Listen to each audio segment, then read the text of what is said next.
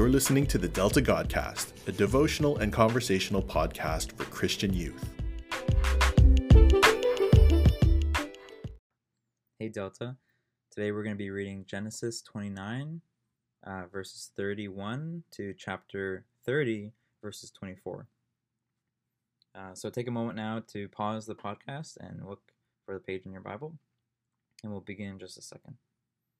Awesome. So I hope you guys got the passage. Uh, let me begin. When the Lord saw that Leah was not loved, he enabled her to conceive, but Rachel remained childless.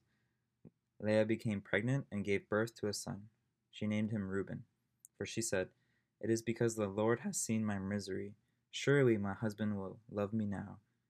She conceived again, and when she gave birth to a son, she said, Because the Lord heard that I am not loved, he gave me this one too.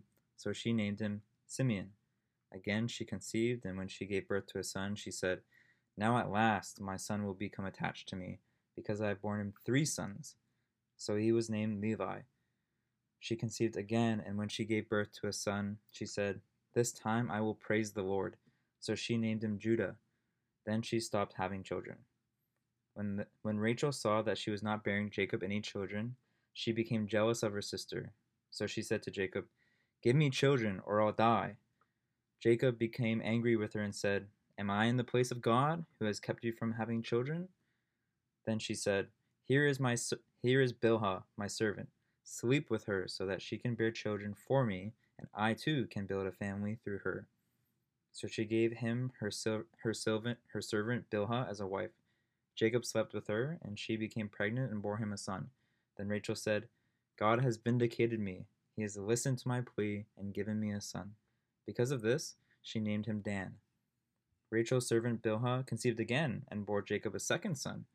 Then Rachel said, I have had a great struggle with my sister, and I have won. So she named him Naphtali. When Leah saw that she had stopped having children, she took her servant Zilpah and gave her to Jacob as a wife. Leah's servant Zilpah bore Jacob a son. Then Leah said, What good fortune! So she named him Gad.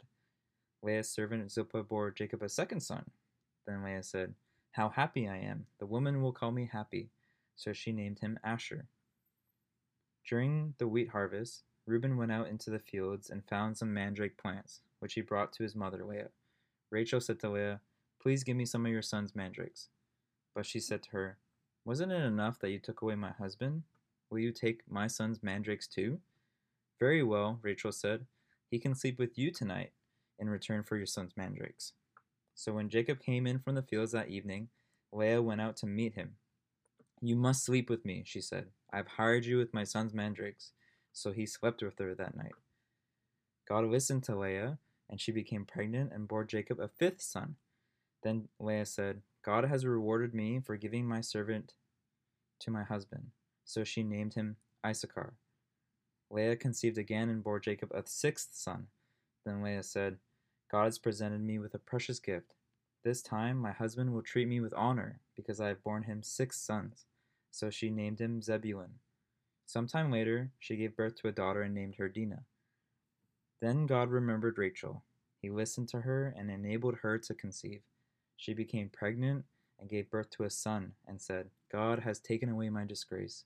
She named him Joseph, and said, May the Lord add to me another son. After we hear about Jacob being cheated from Laban yesterday, you know, we find out that there's this tension today between Rachel and Leah.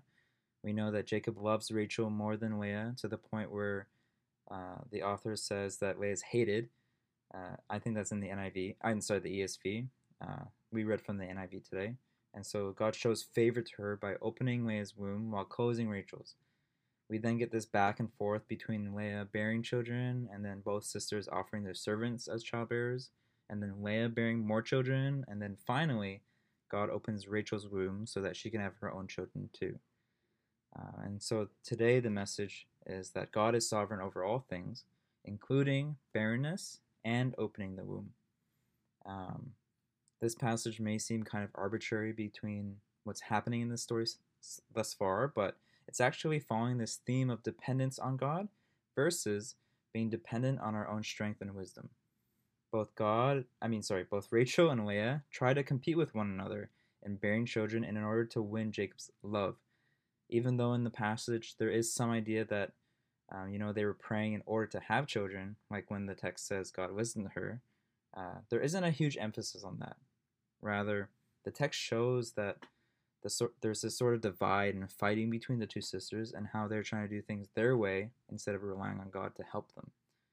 Uh, you know, they both offer up their servants in order to have more children instead of relying on God to provide. However, we can see that, you know, looking beyond this fight and their yearnings uh, to have things their way, God is actually the one who decides whether to bless or cause slash allow suffering. Um, and so something that we can think about today is for application is, you know, do we really believe that God is in control of all things and is the one who decides the outcome of our lives? Do we believe that even if we study hard, work hard, or try our best, that God is the one who decides whether we succeed or fail?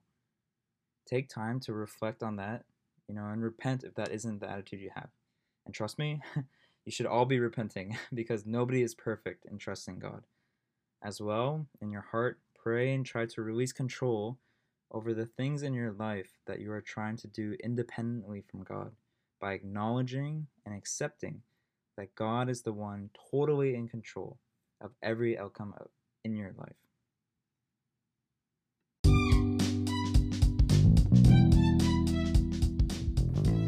Thanks for listening today.